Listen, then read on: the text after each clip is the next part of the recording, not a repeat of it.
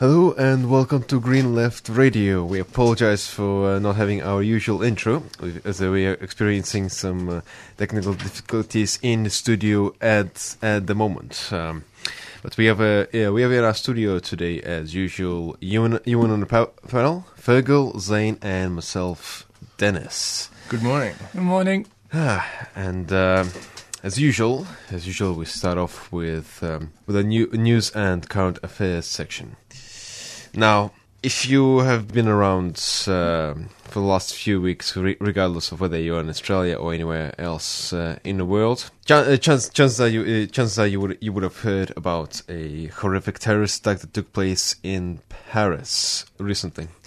Now, what you would not, you probably wouldn't have heard, is that almost uh, I- almost an identical attack also took place in Beirut on the very in Beirut in Lebanon on exactly the same day. Uh, November 14th. The scale of uh, the death toll certainly was uh, was less than the one in Paris, which could possibly explain the complete absence of uh, mainstream media coverage of it. It d- does not make the deaths of uh, of innocent people in in Beirut any less relevant than uh, than the ones in Paris. To cover the story, uh, Green Left Weekly ran, ran this wonderful article by Belen Fernandez, which was reprinted from Tele, uh, from Telesur uh, English. Uh, she, al- and she, also writes that uh, even U.S. President uh, uh, Barack Obama did not actually say anything about the Beirut attacks, while he while he characterized the situation in Paris as heartbreaking and an unsolved assault of on all of humanity. There's also the prevail. There's also this uh, prevailing notion in the West that, as far as bombs, explosions, and killings go, Lebanon is simply, one of those places where such things happen. So uh, it's one of those places where we seem to have gotten used to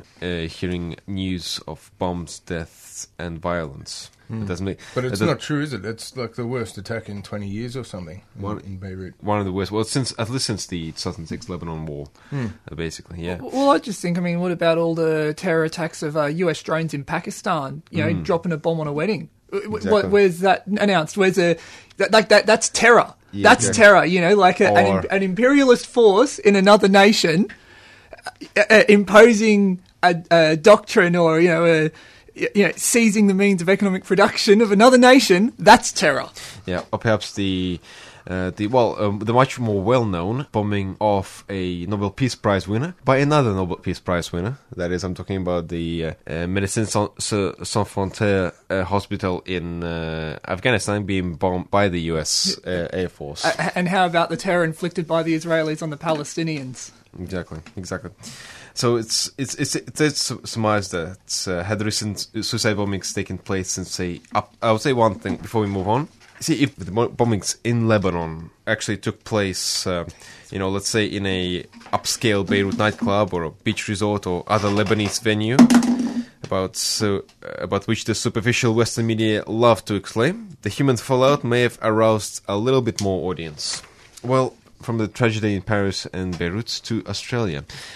The Australian government now de- detains New Zealand citizens on Christmas Island. So as- of December la- last year, as some, some of us may know, anyone who is not an Australian citizen who has spent 12 months or more in jail can be deported at the discretion of the Immigration Department. And by September, 75 New Zealanders and Pacific Islanders were, were being detained on Christmas Island awaiting deportation. In a nine month period, 406 New Zealand, New Zealand citizens had their visas cancelled, 95 have been deported, and up to 184 were being held in deten- detention centres. Some excellent research work there from Sarah Hathaway in the in the in the Green Left Weekly article. This might really sort of pale in comparison to the to the treatment that the you know, refugees and asylum seekers are receiving, but it certainly piles on to to the to the to the treatment that, uh, that, that, that, those people are receiving on Christmas Island. And also, one of the New Zealanders awaiting deportation is Ricardo Young, who has lived in Australia for since he was four years old and regards himself uh, as an Australian. And I think it's um, it's not it's it's it's not just uh, coming to the it's not just a case of you know, uh, New Zealand uh, citizens uh, being deported for criminal activities, but the treatment of uh, of of of the of the Kiwis in Australia has really uh, has has really been quite atrocious when you think when you think about it, because even even New Zealand workers have been uh, greatly mistreated. And you know, not a lot of their labor rights not not respected.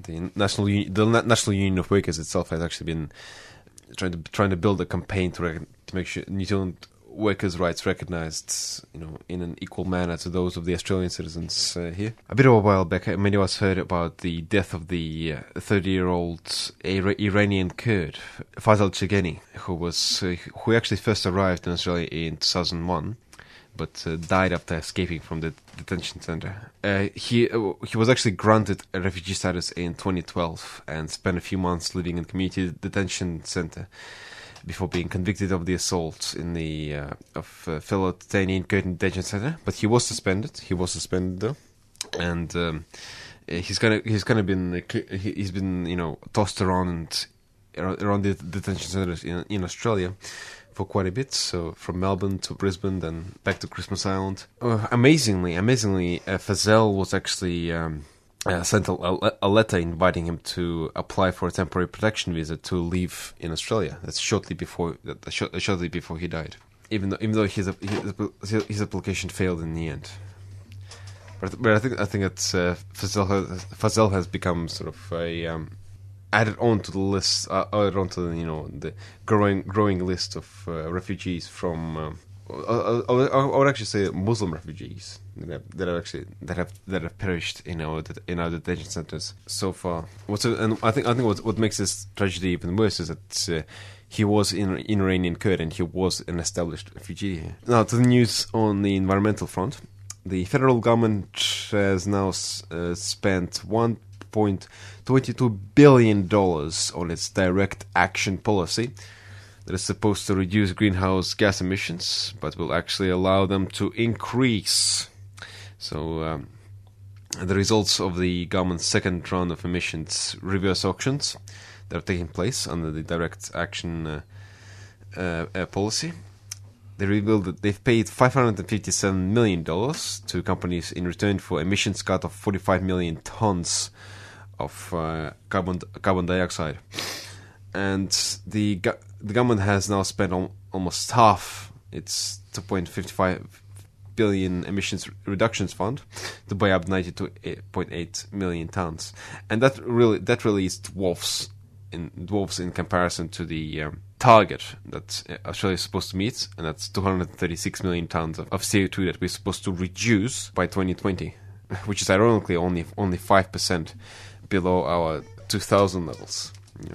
Just, just before just before we uh, fin- uh, finish off the show on, on the international news, um, there's been, the, there, ha- there has been a, a bit of a good news coming up on the on the trade unions front. As, uh, as some listeners would have heard, that the Hutchison Ports workers have finally secured a victory after, Hooray! after 102 days on uh, uh, of, of being of being locked out of the uh, locked out of their jobs.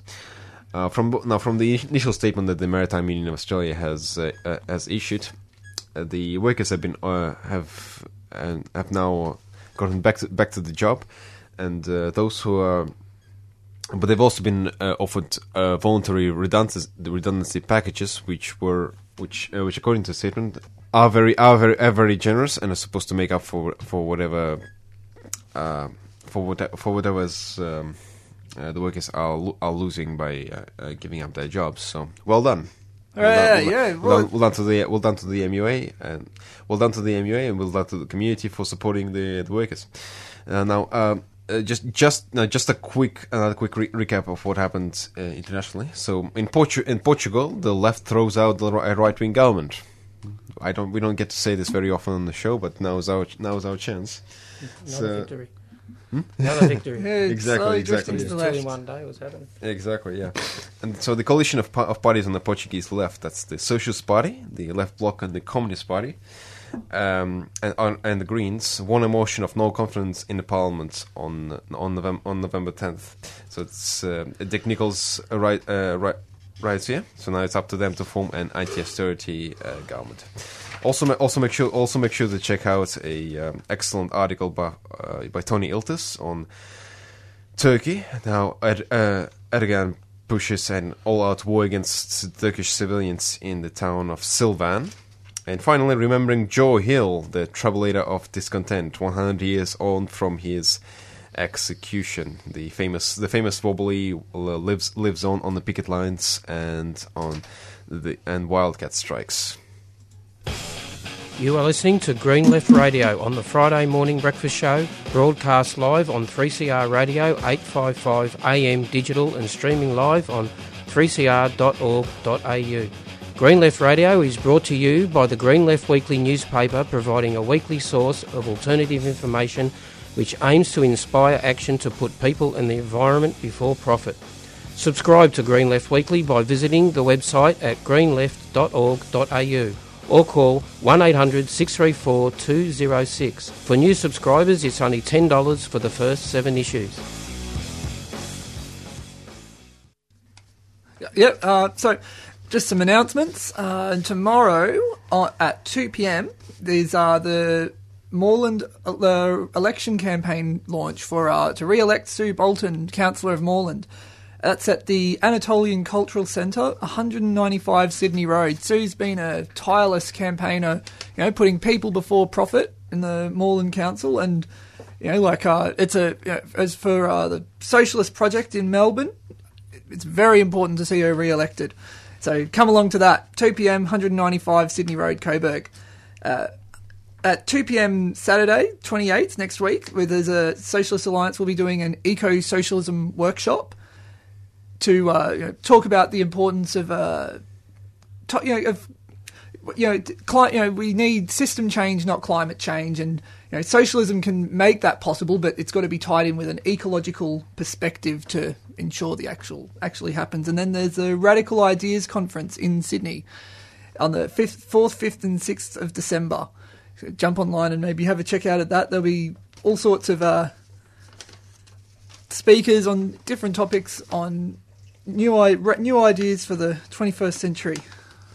And of course, there's the rally against the fascists in Melton on Sunday at 10 a.m. in, in Melton.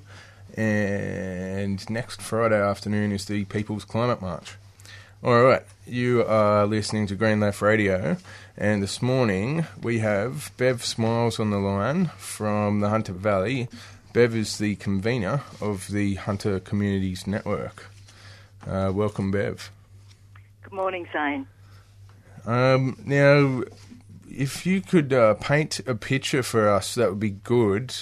Um, what's this? The battle like between local communities and big coal across the Hunter Valley and beyond? Because it's not something that's um, talked about on a daily basis outside of Newcastle and the Hunter Valley, but it's uh, pretty intense. That's right, Zane. The Hunter Valley and the Port of Newcastle is the largest export uh, coal port in the world. We have about 30 very large open cut coal mines and underground mines associated. Uh, last year, I think it was about 190 million tonnes of coal was exported out of the Port of Newcastle. So what this has done to our valley, uh, the scale of these large open cut coal mines, uh, it's wrecking the entire river system, the Hunter River, uh, that supports the valley. It's uh, just about lost all our dairy farms now for um, the industry acquiring land and property to keep its expansion going.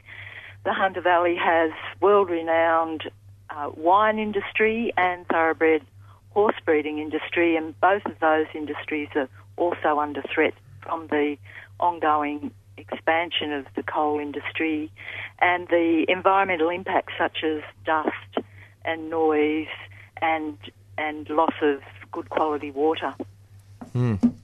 But uh, local communities are, are fighting back against this. What what are some examples of campaigns happening in the, in the Hunter Valley and, and beyond? Well, that is the other thing that's happening is that communities and populations are just being decimated with the with the expansion of the industry. So we have uh, communities such as the small village of Bulga uh, fighting back against the mining giant Rio Tinto uh, from an expansion closer to their village. They've actually won two court cases uh, against that expansion, and the New South Wales government just went ahead and changed the rules. So the problem we have in New South Wales is the hand in glove approach between government and the coal industry. But the communities left out there are not giving up and are determined to use whatever available uh, tactics and, and uh, avenues that there are to hold off this uh, giant industry, which is actually um, in structural decline. So uh, uh, the, the rapid increase of uh, mining extraction was in response to uh, falling prices of coal. So the industries reacted by ramping up their production. So they've actually caused a global glut, which has caused the price to drop even more. So most of the mines now in the Hunter region are unviable. They're not making a decent profit, and the communities are holding out for as long as possible with the expectation that there will be a lot of stranded assets Hmm. in the not too distant future. Yeah, and there's been reports Peabody uh, Coal, a US based corporation, and Glencore, um, which is, uh, I think they're Swiss listed, uh, Glencore, who merged with Xstrata, they're both swimming in debt. They've racked up a lot of debt. Uh, I think Rio Tinto and BHP Billiton are not far behind. Um, are, are people in the Hunter Valley starting to talk about a transition? Because it's not it's not out of the realm of possibility that some of these companies could go belly up, and that you could get you know several big mines closing, and then. Uh, separate to, a, I guess, a transition, also there's the question of rehabilitation of, of all these massive mine voids. It's like a lunar landscape up your way.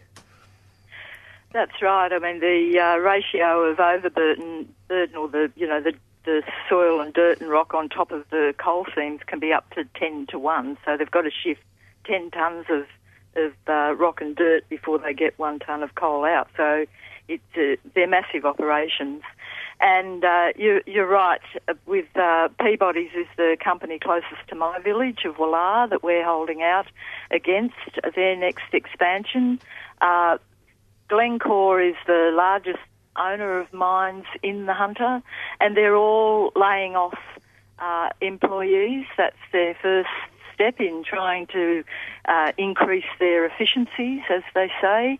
So there's jobs being lost in the Hunter as we speak. There's also mines going into what's called care and maintenance. So it's not a complete it's closing down the operations, but they hang on to their mining lease just in case things turn around and uh, it looks like they could uh, make a profit again from those operations. So we've got a number of different things going on in the valley now that are job security in the coal industry no longer exists in the Hunter Valley. They're actually laying off their permanent employees and bringing people back in on contract at much lower rates of pay. So the, the whole economic circumstance in the Hunter is uh, under threat now, and the community has been discussing or trying to discuss with people in the industry the concept of let's sit down and discuss rationally a way forward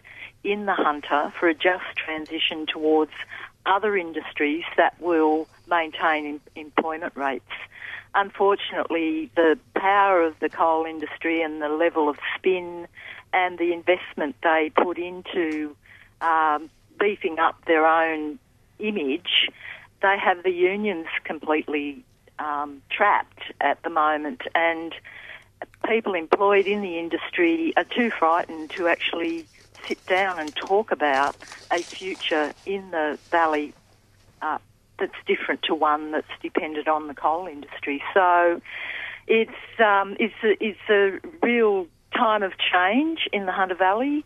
Um, those of us that don't want to be any further impacted by the industry than we already are are holding out for as long as we can, and the people in the industry are really under threat. So we're hoping that there will be the opportunity for a sensible discussion uh, for a way forward, but the industry itself is actually preventing that from happening at the moment. Now, uh, about a month and a half ago, the New South Wales government approved a fourth coal loader for Newcastle. This is after a long and uh, determined campaign to, to try and stop that approval from being pushed through. Um, now, how would this affect local communities across the Hunter if T4 gets built and they actually try and push enough coal through it to warrant it? Uh, and, and do you think that that's actually likely to happen? Well, the whole concept of the fourth coal loader in, in Newcastle was at the the height of the boom of the of the industry when, you know, coal prices were through the roof. Everything was in expansion mode. There were new greenfield mines on the books. Everyone wanted a bigger and better mine and, and to get more coal out as fast as possible. Well, that's all gone. That boom's gone off now, as I was just saying. So um, that was the whole purpose of the fourth coal loader was to increase the capacity at the port to be able to handle all this additional coal that was, was going to be mined from All right. Um, looks like the uh, call might have dropped out there. I think we've been having some uh, issues with that. So, uh, yeah. I don't know what's going on. There's a bit of construction work next door. Maybe they're. Uh, and in, and inside actually, you know, Maybe it's doing some funny stuff to our phone lines here at Yeah, uh, yeah, yeah. 3CR. All right, well, that's um, that's Bev Smiles. I don't think we've got time to call Bev back because it's getting pretty close to 8.30. But I'd just like to thank Bev for uh, calling in and uh, we might uh, catch up with her again in a few months' time or something, get another update about community campaigns against King Coal in the Hunter Valley because it's it's pretty disturbing stuff, and it serves to highlight the just the the non-existence of any real serious climate policy by state or federal governments of either the Liberal or Labor persuasion. No one wants to talk about Australia's massive coal exports. But and but just the absurdity of capitalism and this whole overproduction thing. Hmm. There's no market for it. Hmm. They want to you know keep on you know all this drive to keep digging up to keep increasing capacity for a product that's not wanted, not needed. That there's you know, it can't be sold. Yeah, and and on on, on note, uh, also uh, the um, uh, over here in Victoria in the Latrobe Valley, one of the um, uh, one of uh, one of the uh, uh, one of one of the Chinese uh, companies actually recently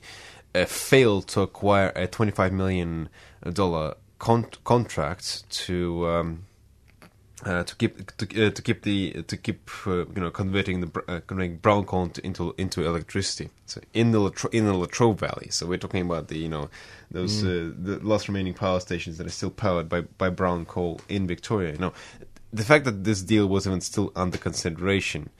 And you know, and and, al- and also and also the, the companies were supposed to was supposed to receive a twenty five million dollar subsidy from the state government on uh, you know to keep to, uh, to keep to keep producing the um, electricity from one of the uh, from brown coal is is atrocious. It's, yeah. Well, Yeah. All right, Well, speaking of which, it's uh, we've been Green Left Radio for another week, and it's time for Beyond Zero Emissions to come in and continue talking about climate change and probably a bit more focus on the, the solutions that are available.